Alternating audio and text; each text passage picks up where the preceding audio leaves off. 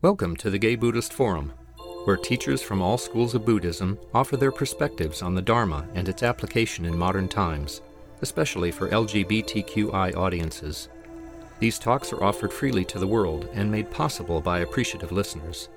If you would like to support our efforts to share the Dharma with underserved audiences, please visit GayBuddhist.org. There you can donate, find a list of upcoming speakers, or enjoy many hundreds of these recorded talks dating back to 1996. Okay, once again, welcome to the Gay Buddhist Forum. At this time, it is our custom to go around the room introducing ourselves. My suggestion is that you pause for a little bit before saying your name so that people eventually can get everybody's name after a few go-rounds. So I know it is difficult for me too. I know faces, I know names, but it's hard to connect them at times. After that, I'll introduce our speaker, and he'll give a Dharma talk, and we'll take it from there. So my name is Oswaldo Garcia. My name is Jim Bucher. Dan. David Lewis. My name is Freddie. Josh. Evan. Anthony. George. Jerry. Jose. Mike. My name is Jerry Jones. My name is Cass. Gerald.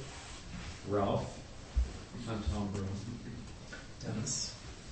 I'm Doug Von Cross. Hank. Jack. I'm David.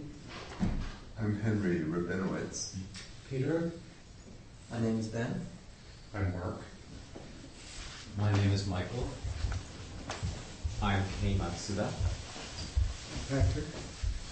Lee Stewart. Zero Castrovinci. Paul. Fred Wenzel. Peter. I'm Wayne. Mike. I'm Jeff. Lee Robbins. Snar. Brad. I think we got everybody. So it is my pleasure to introduce our speaker today. His name is Tom Moon. He's been long associated with the Gay Buddhist Fellowship. Tom is a psychotherapist that practices in San Francisco with primarily gay clientele. In his practice, he combines traditional Western psychotherapy with Buddhist principles. He writes a bi-weekly column in the Bay Times, which is called The Examined Life. So a lot of you may have been familiar with what he does with those columns. And those that, he'll make an announcement if you want to get on the mailing list for that column. So his talk today will be on the practice of heartfulness. So welcome, Tom. Thank you.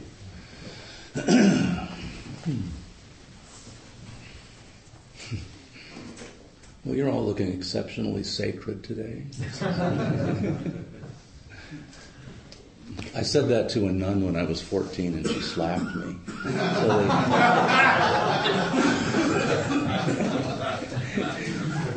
the only difference is that this time I actually mean it. I mean, practice.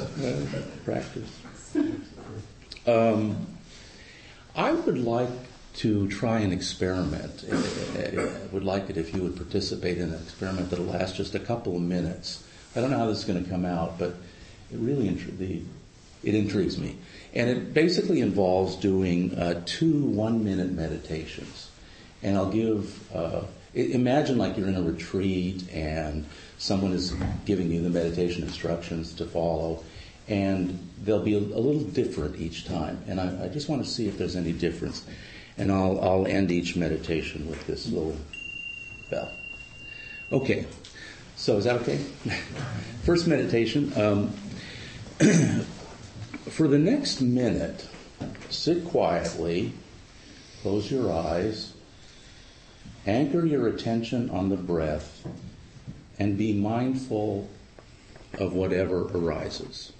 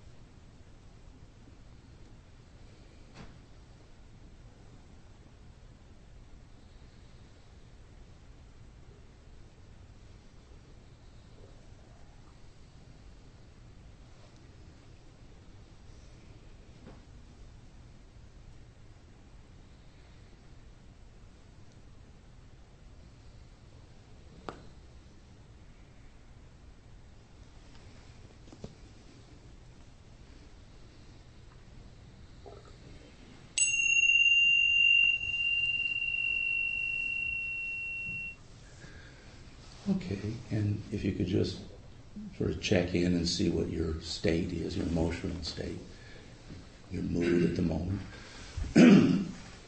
So the second meditation, third instructions, for the next minute, sit quietly, anchor your attention in the breath, and open your heart to receive everything that arises.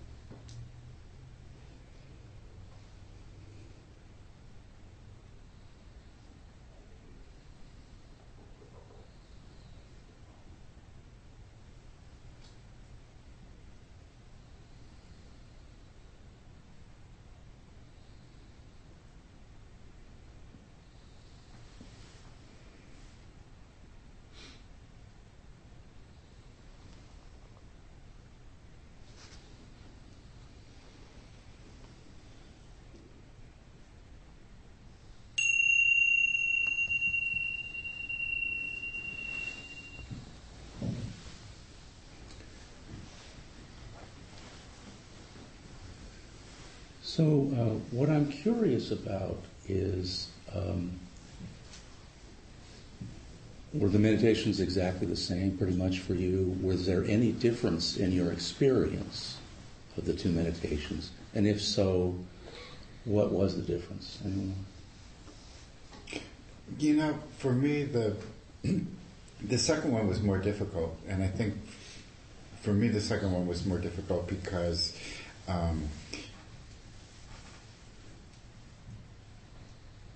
it seemed more complicated to me. I don't really know.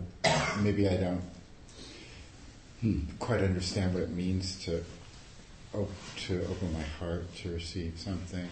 I forget exactly. I'm kind of paraphrasing. Open your heart to receive. And whereas the first one,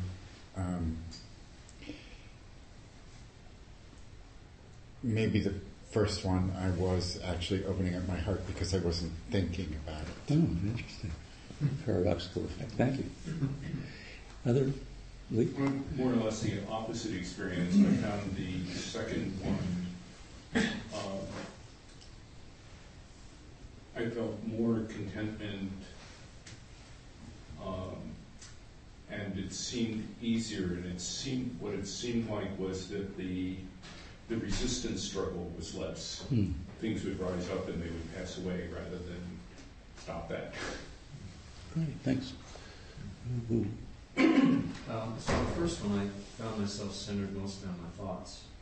It was very inward and sort of closed, just observing what was going on in my mind. But in the second one, I felt more open to something beyond myself. So it was more outward. Well, great, thanks. Sir? Mine was similar to Tom's in the sense that the second one, I could visually feel my heart opening, and so my breaths were deeper and lighter, and I just found it like I wanted it to last 20 minutes versus the minute. Oh, okay, thank you. One or two more? I noticed in the second one, I had a little smile growing on my face, and I felt just more at ease with what was happening rather than being at it. It was kind of like a little boy said, "Oh, Han, yeah, there it is." You know, I guess compassion then for what was happening. Yeah. One more. Okay. For me, the first one felt very spacious. Whatever arises. The second one felt demanding somehow and brought about some sort of contrariness for me. That I had to do something particular. And so it felt a little tighter in a certain way. Okay, thanks. Can I ask, how many people felt no difference between the two meditations? How many people? Just so most people felt a little difference. Some positive, several positive, some negative. The reason I talked about this is, you know, my work as a therapist often involves teaching mindfulness practice to patients, and who for the most part aren't Buddhists. They're not interested in anything Buddhistic. You know, they want to end their suffering, and they want some relief. And I found I had beginner's luck the first few times I taught meditation. People just took off, and all kinds of wonderful things happened. But then I began to run into trouble, especially with patients with anxiety problems. It's anxiety. Some people said it actually made it worse, and they didn't like it at all. The practice was difficult, and so that kind of fascinated me. Why is that? Because, you know, I found this such a soothing, calming practice. What is it? And what I began to discover was, when I really explored with some people, was that it was the term mindfulness that threw some people off. Because for many people, the term mindfulness suggests something analytical, emotionless, detached, aloof, indifferent.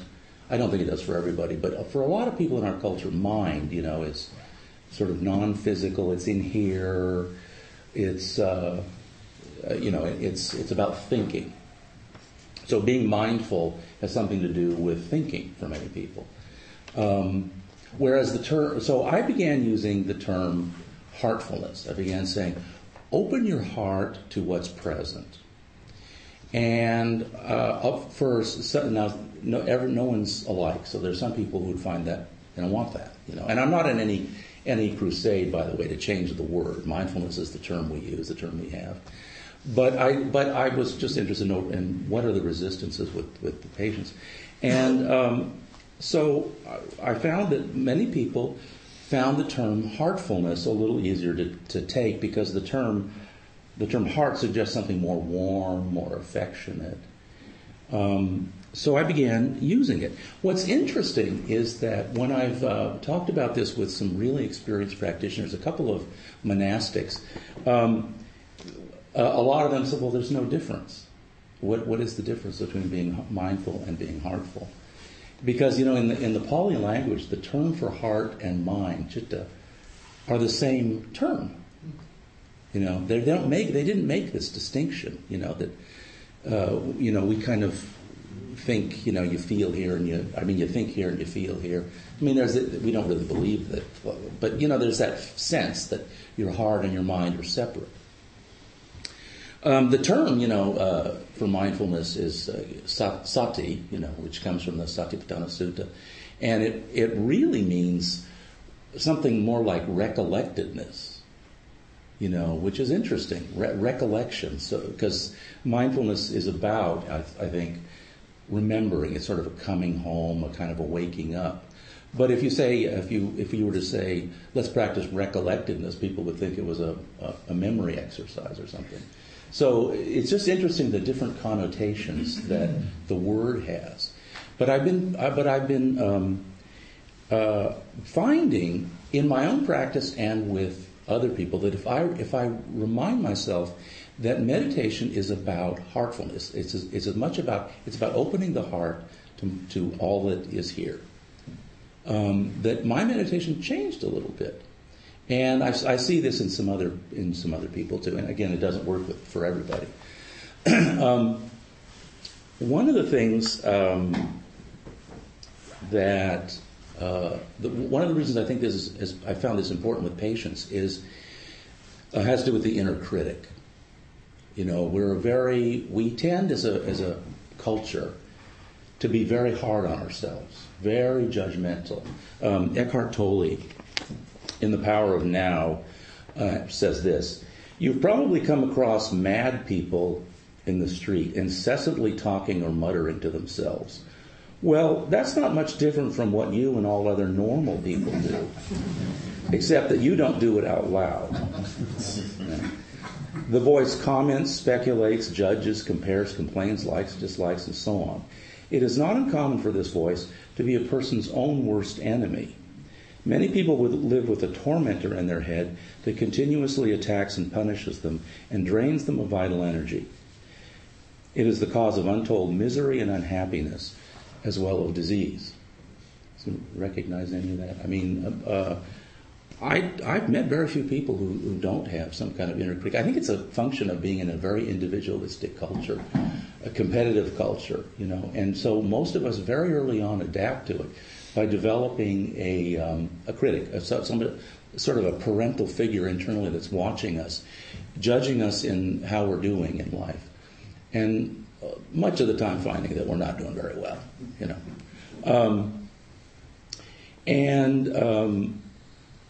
Let's see, what was I going to say about the inner critic? One of the problems with the critic is that while it speaks with a tone of parental authority, developmentally we actually get it when we're about 5 years old. Developmentally it's a very young kind of thing, which is one of the reasons that its judgments are so sweeping and irrational. You never do anything right. You're a loser. I mean, it's very different from adult kind of discriminatory wisdom. It isn't that at all, right? And that's one of the things that makes it so problematic. And one of the things that makes it so problematic to deal with is that most of us also think deep down that we need it. I mean, I always when I question it with people,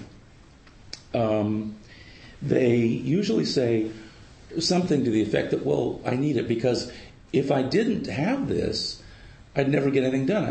I'd never get my butt off the couch. I'd never accomplish anything, you know. And we have this idea; it's in the culture that shaming, blaming, kind of threatening and judging motivate us, you know.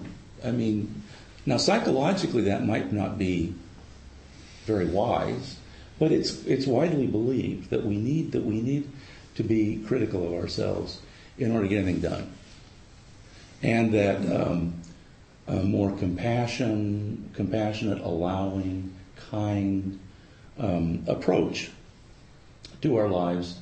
We're not sure that we think that would be a little, I don't know, hippy-dippy or something. It wouldn't be so, it wouldn't work very well.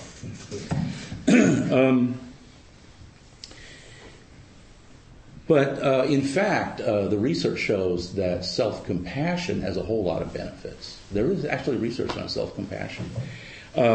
It reduces self-criticism, lowers stress hormones like cortisol, increasing self-soothing, encouragement, and other forms of resilience. It can also help to heal any deficits in receiving caring from others in our childhoods. You know, that when you develop a self-caring, you develop, instead of the inner critic, more of a nurturing parent, that it makes up, it to some degree, for the deficits in feeling loved that we had as children. So this is one of the reasons that I encourage a lot of people to do heartfulness practice, because the inner critic is so pervasive in many people's lives that they're not even aware they're doing it. And so one of the resistances to being mindful is they'll sit down to be mindful, and then they'll start observing, you know, their failings, the ways they lose, memories of how they screwed up in the past. You know what I mean? A lot of negative stuff will come to light, but they won't recognize that it's negative. The inner critic is kind of in the background, judging the experience, but they're just seeing, quote, reality. It's because they're not differentiated from the inner critic. They're so identified with it. So one of the things to do in practice, I tell people, is begin by noticing the attitude you're taking toward what arises. Right? Notice, you know, you're afraid, say, you're confused, you're anxious. Are you mad at yourself for those feelings? Because many people have a kind of contempt for their suffering as part of the inner critic. If you're suffering, you're clearly doing something wrong. Right? Now, the first noble truth is supposed to be really the treatment for all of this. You know, it's actually a liberating truth. All sentient beings suffer. In other words, just because you suffer doesn't mean you're doing anything wrong. This is how it is. You know, right? This is our condition as sentient beings, and so, which immediately suggests that the wise response to your own suffering, initial response, is compassion, is to open your heart toward it. So when the inner critic is back there, we're relating from it. So what we want to do in heartfulness practice is relate to it, right? To see self-contempt, self-criticism arising, and to be able to label it. Say, oh, there's the inner critic again. And then how to deal with it. I usually find fighting with it doesn't work. Jack Moran was here a while back. He comes here now and then. He talks about problematic sexual turn-ons and how the first thing people try to do with sexual desires that they don't like is fight them, which vastly adds to their power, you know. What you resist persists. The same thing is true with the inner critic, that when we fight it, get angry, you know, it fights back. Excuse me, I've had laryngitis for a couple days, so I may lose my voice in a few minutes, and then you'll have to talk.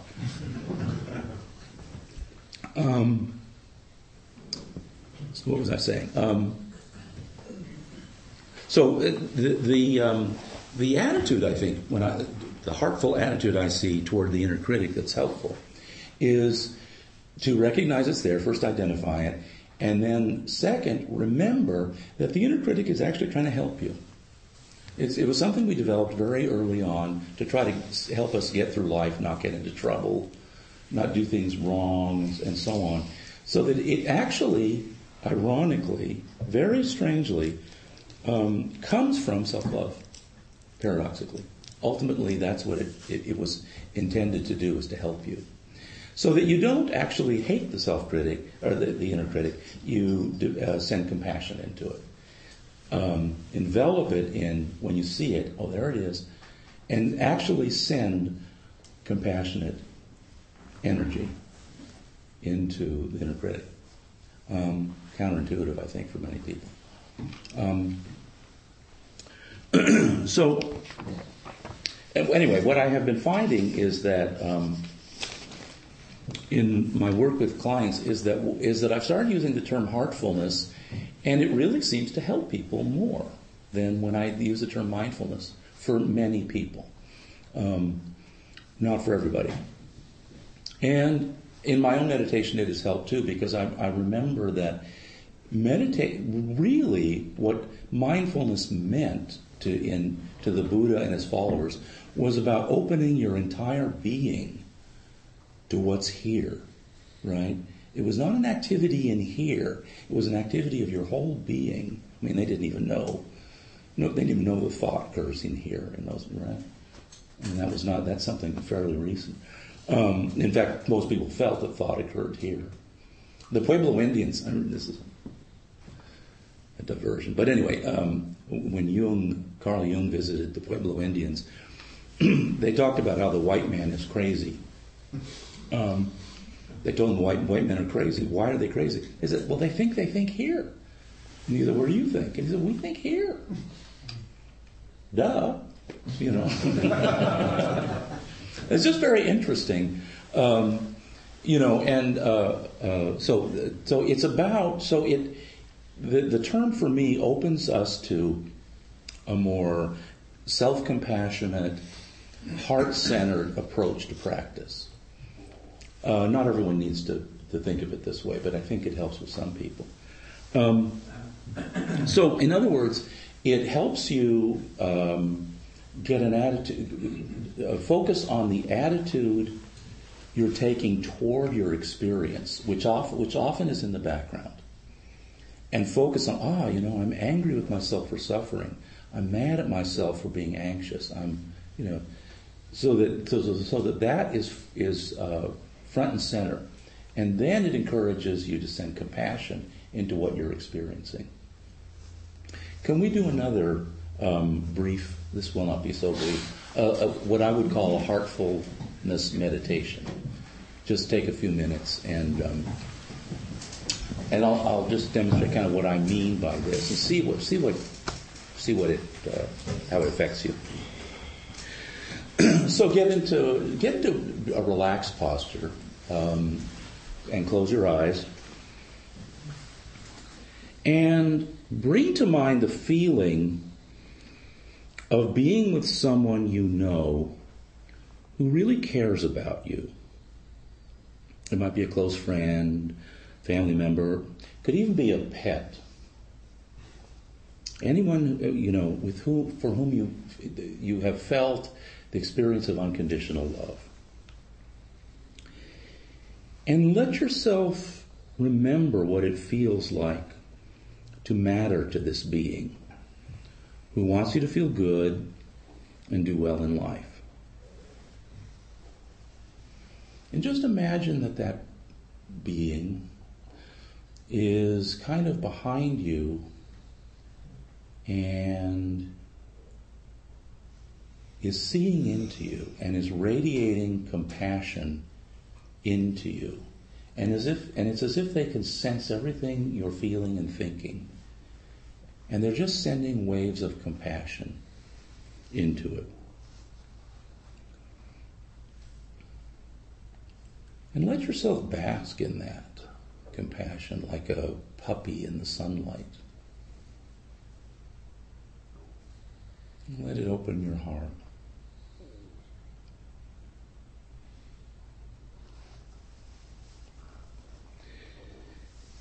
Now, bring to mind, say, a difficulty or some suffering that you may be experiencing in your life right now.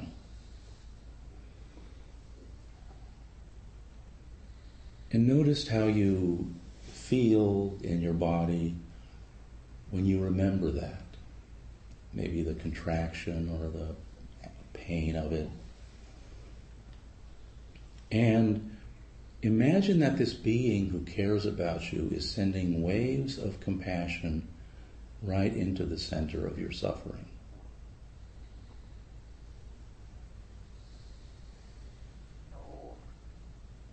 Not to change it, not to do anything with it, but simply to love you in it.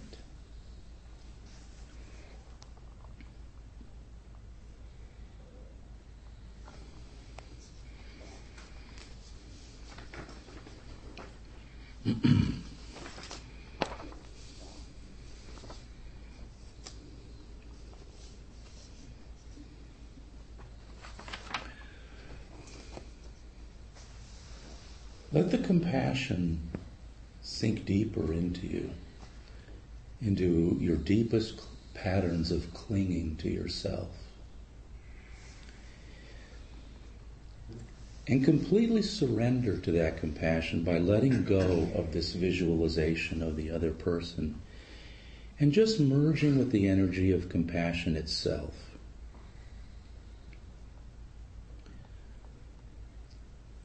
Merge with luminous wholeness beyond separation between self and others, deeply letting be.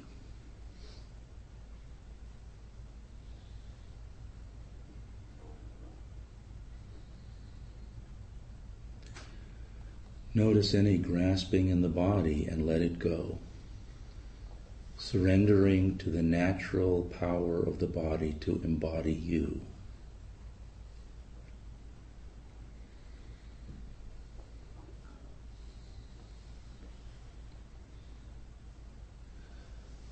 Let the breath come into its natural power, breathing all the way in and all the way out.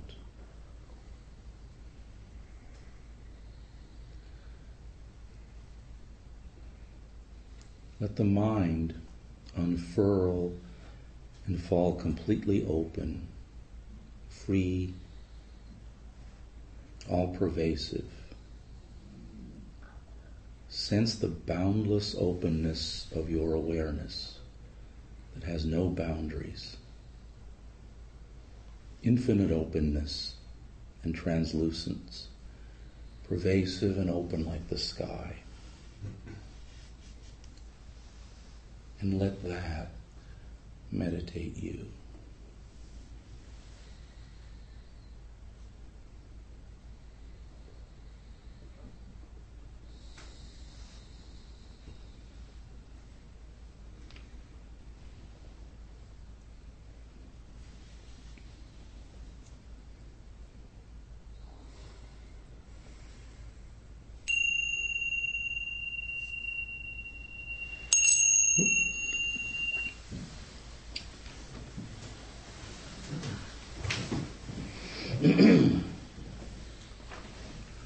So, anyone want to comment on how that was, what happened for you?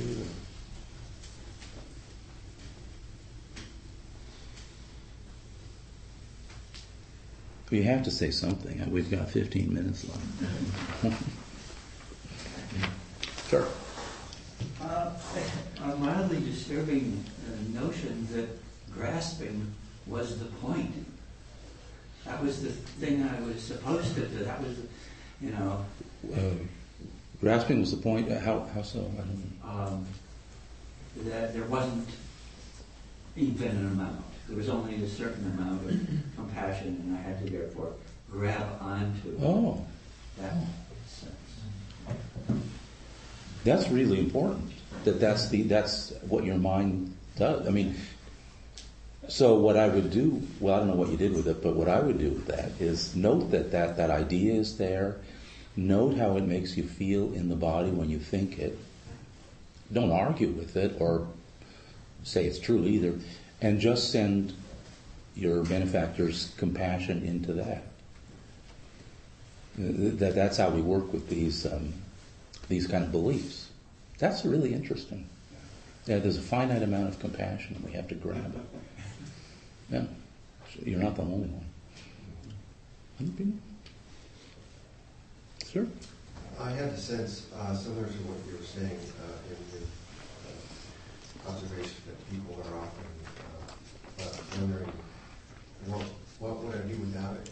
You know, in my case, I was feeling the sense of unworthiness, and my benefactor was, when I began to feel their compassion, I was discombobulated. I was confused at first. Like, what then? But. And when I could relax into it, then I felt a sense of relief and vulnerability at the same time. There was a letting go. Yeah. So it was a positive experience. Yeah. Right. James? I was very sort of moved at how rarely I do that I allow compassion to really penetrate into the core of my suffering. It felt like a totally novel strategy. Wow. And you've been meditating for years. Yeah, really to no effect. You know.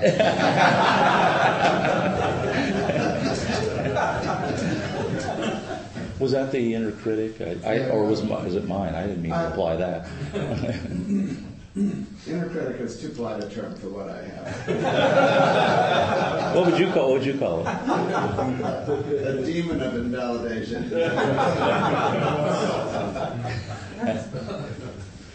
But was I remembered my dog because I adored my dog, and his love was true, but.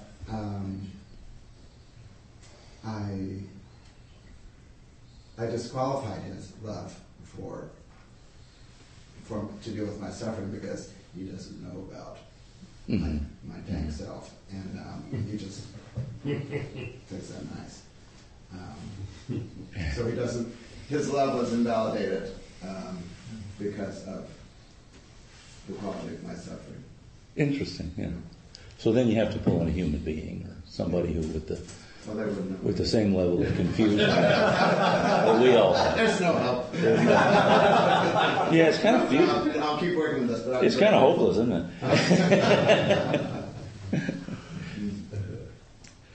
But that brings me to the inner judge. I mean, when I said there's the demon of invalidation, at one point I actually said, "Get out of my house! You're telling lies."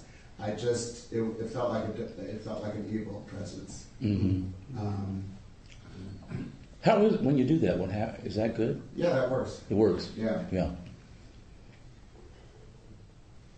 So the idea of befriending that extreme judgmentalism doesn't work for me. Yeah, I don't think it does work for everybody. The thing that happened that most people that I work with have at the beginning is they're really afraid of their inner critics. The inner critic starts in and they're going, like a five-year-old being scolded by a parent. And it's really, when you can begin to see it, that's just the inner critic. That's what I learned. That's not reality. That's this. And when you can begin to stand up to it and even yell back at it, that's often progress. And to think of it as just one voice among many in your head, but it presents itself as the voice of reality. It is authoritative. It is the final word, right? Yeah. I like what was it? The demon of invalidation. One of my clients called it his butt-kicking machine. In the 12-step programs, they talk about the committee. I don't know why exactly. I guess there's a bunch of them or something. A panel of judges. A panel of judges, yeah. Sir? Initially, I like the term that you used about bathing in compassion. And I brought in an X, and it was too intense. And I know that's my issue of not letting my guard down. But then when I brought in my ex's dog, who I get often, I felt really relieved, and I felt all this unconditional love that I do experience when I hang out with his pet. Yeah. So I don't know what that all means, but I love my quiet time with his pet. Yeah. Usually once a week. That's why we love dogs. I use a dog in my this Samantha, this beautiful Springer Spaniel that was my friend's dog, and every time she saw me, she just went crazy. Ah! She would moan and lick my face. It was like, isn't this wonderful? It was great. And I remember that, and it really helps. Although I guess I imagine that she can understand everything I'm feeling. I mean, I just let myself think that, You're right. Most of the time.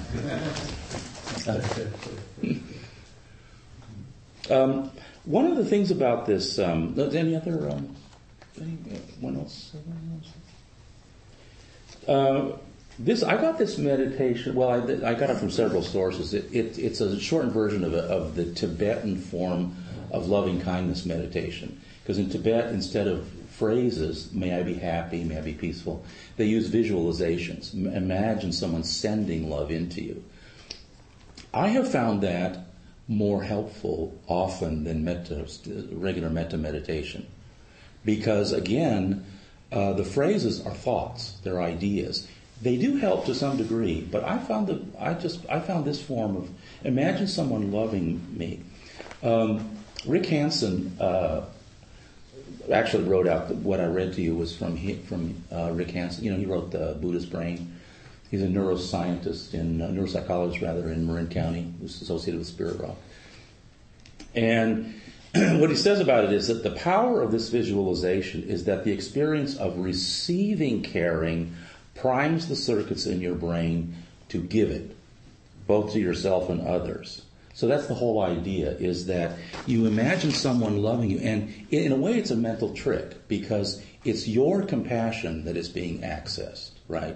It's all going on in your brain. But by imagining it coming from someone else, you trigger something, which every time you use these circuits, they become stronger, right? Neuronal pathways that are used frequently strengthen. You start forming habits. So to do this kind of meditation on a regular basis theoretically should strengthen self-compassion. So I guess what I'm saying about mindfulness is what I've learned about heartfulness is what I do now whenever I sit down to do a period of mindfulness is I just try to check in with what's here now, but also what needs to be loved now, what needs my attention and kindness now. And another thing, you might even try this now if you want, another thing you can do is put your hand on your heart. Just that simple gesture of putting your hand on your heart can evoke a kind of compassion. Just the gesture itself. Very interesting how that is. I wanted to say something about that. I forgot what it was. So that's really, I think, all I had to say. I think maybe we could have a little discussion about some of this. Questions, comments. I'll add something which follows up from the thought about giving and receiving compassion. So I ended up visualizing my partner, but even more strongly, one of our cats. And so the cat, this is the cat that likes to be petted and so forth. And it has now learned, without my attempting to teach it, to pet me. Really? So it takes its little paw and it goes like that. And it's also learned that no, for humans it isn't good to bite them. They don't like that, so it stopped doing it. So it puts its paw up and it pets me. And it seems to like that as much as my petting it. And wow. I was interested in the reciprocity. Wow. So that's a good visualization, right? Mm-hmm. To see your cat going. Interesting how many of us use animals. People are hard. You know, even our relationships with people are so complex, even the ones we love. You know, and with animals it all seems so, much of the time seems so simple. It reminds us of the purity of compassion, how simple it is. So that's the main thing that I've been learning about heartfulness. When I use the term heartfulness, it has helped me personally to understand how critical of my own experience I am. I think most of us, to one degree or another, act on the assumption that there must be some way of doing life so that it isn't so hard, right? And our suffering is evidence that we're screwing up. I mean, it's a really... When you say it in plain English, it's obviously absurd, but it's back there, kind of in our unconscious, you know, that our suffering is shameful. So that's why I see heartfulness as so important. So when you become aware of suffering, to be very careful to pay attention to the attitude you take toward it. And if you're critical of it and so on, to really work at opening your heart to it. The thing about this meditation that we just did is that it starts as a compassion concentration practice, right? That you imagine a benefactor sending love into you. And then as I went into it, what happens is we let go of the visualization, emerge with the energy of compassion, and then you just open your heart. And it ends with standard mindfulness instructions. Just be aware of what's here. What's really interesting to me is that if I start with making sure I'm being compassionate toward whatever arises, the mindfulness deepens.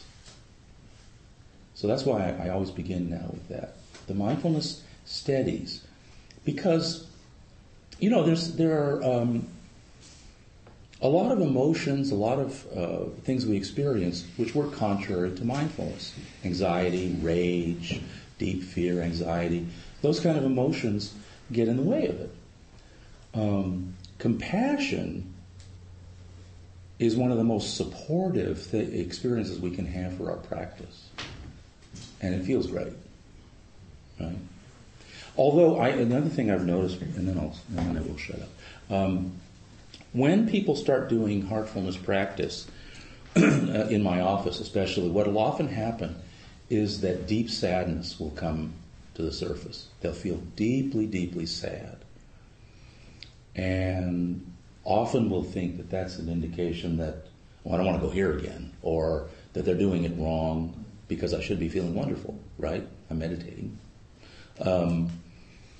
But really what that is, I always see that as a good sign, because what happens when people start the practice is often they realize how much suffering they really have. And accessing the love they feel for themselves, the fact that they don't want to suffer, a sadness wells up. And if you stay with that, send compassion into that and let it be, the sadness is a kind of a relief. Do you know what I mean? Talking about, I mean, the sadness is a really good sign often. So it strikes me that this meditation is sort of the opposite of what's more common, and that is sending compassion out, right? Meditating on sending compassion out to others, to the world, you know, these circles, these concentric circles that can flow outward. But we're not so good at opening up and receiving and coming in. So, I should, yeah. Yeah, so I like this as sort of the other side of the coin, you know, and it reminds me of a benefactor meditation I was led in, where behind me was not just one person, but all my ancestors, you know, everyone who has built a life and had children, and all in hopes of, like, everyone doing better along the way. Yeah. Even if they were a little, you know, in real life it may not have been so nice, but imagining that they've moved on to a higher realm where they truly have compassion. Yeah. And everyone's behind them, the teachers from high school who took an interest in you and everything, and it becomes very... the whole army, yeah. Yeah, that is how the Tibetans do it. It isn't just one person. And it can be the whole Sangha going back to the Buddha, all the generations of practitioners for 26 centuries who are supporting you. And, you know, it's great. It's a... and the way they do the meditation, of course, is you receive it first, give it to yourself, but then they do this typical thing that is done in meditation, where you begin sending it outward. So you receive it, and then you give it back to eventually all sentient beings. You know, your friend, neutral person, enemy, and then all sentient beings. You become like a lens, right? Yeah, that's the idea. That's a long practice, though we couldn't do that today. So, but they also say that the first part is the most important, because what you can't love in yourself, you're not going to be able to love in others. Because in a way, you know, there being no self, what we're talking about are mind states: anger, anxiety, depression, blah blah blah. And those are the mind states, not my mind states. My greed, my delusion, and so if I'm going to be compassionate toward that in others, I have to be deeply familiar with it in myself, and not turn from it. See it, know it, and have compassion for it. So that Alan Watts said one time, sometimes we owe it to other people to be selfish. And what he meant was something like this: focus on developing your own compassion for yourself, and the rest begins to follow. That reminds me of the first retreat I went to with James Barris and Carol, somebody from the States. They don't hear her name so often. And she gave the first, about 3 or 4 days in, she gave the first meta retreat, and it started with the people in the room and went out in concentric circles. And I was just all aglow and in ecstasy, and she says, and now bring that same love into yourself. And I went, and I really felt I'd been tricked, because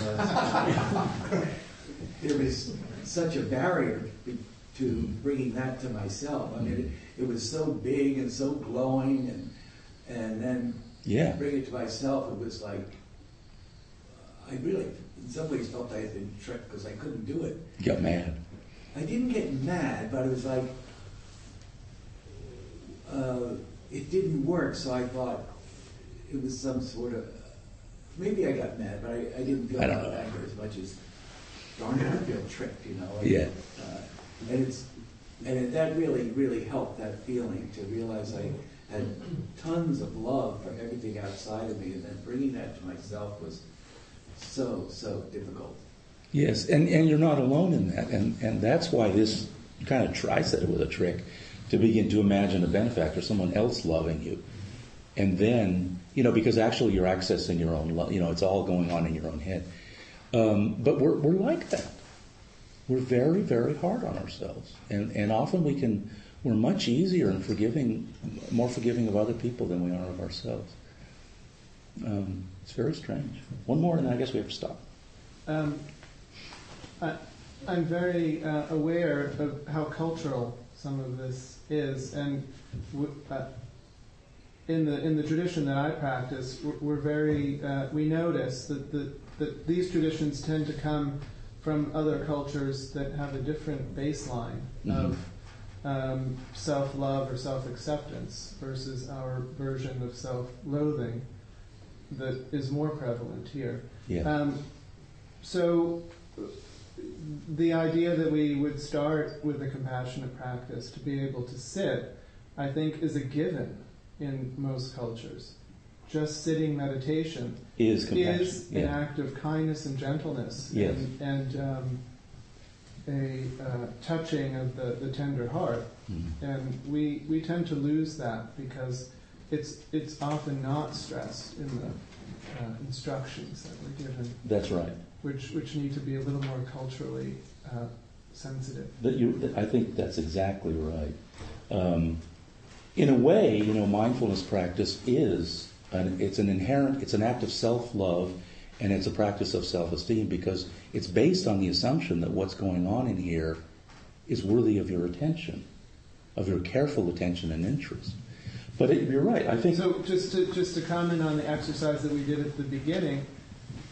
When you say, be mindful of what's arising, my translation from instructions that I've been given is that already. Yes. So I just wanted to comment on that because I think it's very different to give that instruction to somebody who has practiced, and we all come from different traditions here probably, so our instructions have been very different, so the response to those, to the language, the particulars of the language. That's right. It's very different. I think many experienced practitioners would see no difference between these two instructions at all. That's what I'm doing in meditating, mm-hmm, is being mindful and opening the heart. They mean the same thing. The thing about culture, you know, there's a famous story about the Dalai Lama meeting with Americans who were talking about low self-esteem, and he couldn't understand the concept. He went around and said, do you have this? Do you have this? All the Americans had it. And none of the Tibetans could figure out what does that feel like? Low self, how can you not, you know? Very interesting this is very culture bound. So, but since we're all Americans, that's fine. Okay. Thanks so much, Tom. Do you want to make any announcements specifically? Oh yeah, that you know, I write that biweekly column. If you, it's in the Bay Times, but if you want to receive it biweekly by email, on the coffee table out by the couch there, I wrote a little sign-up sheet. You won't get any advertisements or political rants or cute puppy pictures or anything. It'll just be the column every other week. Okay, that's it. And let's hear from our host. Yes, so good morning. I'm Kei Matsuda, and I'm the host this morning. So please stay for the social period and enjoy cookie and tea. If you use teacups, please wash them and put them back on the wraps. And there's also a sign-up sheet. So if you'd like to stay in touch with this group, please leave your email address and street address. And they're often, as the social period, and around 12:30, the people gather around the front door to go out and have lunch together. So if you're interested in doing that, look for that group near the front door. And finally, I'll be coming around where the donable and suggest the donation is $8, and your generosity is appreciated to support this. So thank you very much. Any other announcements? Yes, sir. Hi. Hey, Tom, thank you very much for coming today. It's always a pleasure to hear you. Thank you. And next week, we have open discussion, and usually the facilitator has a topic. We break up into groups, and it's a great way to get to know other people in the sangha. See no other announcements, so I guess it's time for us to put our hands in a circle. Now, would you like to lead us into otherwise, why do you do it? Read this thing.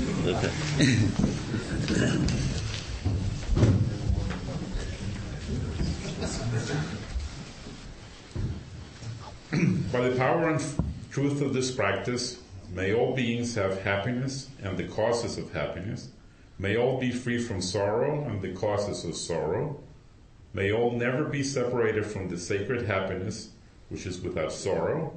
And may all live in equanimity without too much attachment or too much aversion, and live believing in the equality of all that lives.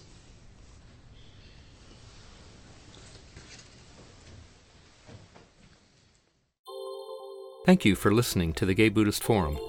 If you would like to hear several new talks per month and be notified of upcoming speakers so you can participate live, please subscribe to this podcast, like us on Facebook, and join our mailing list by visiting GayBuddhist.org.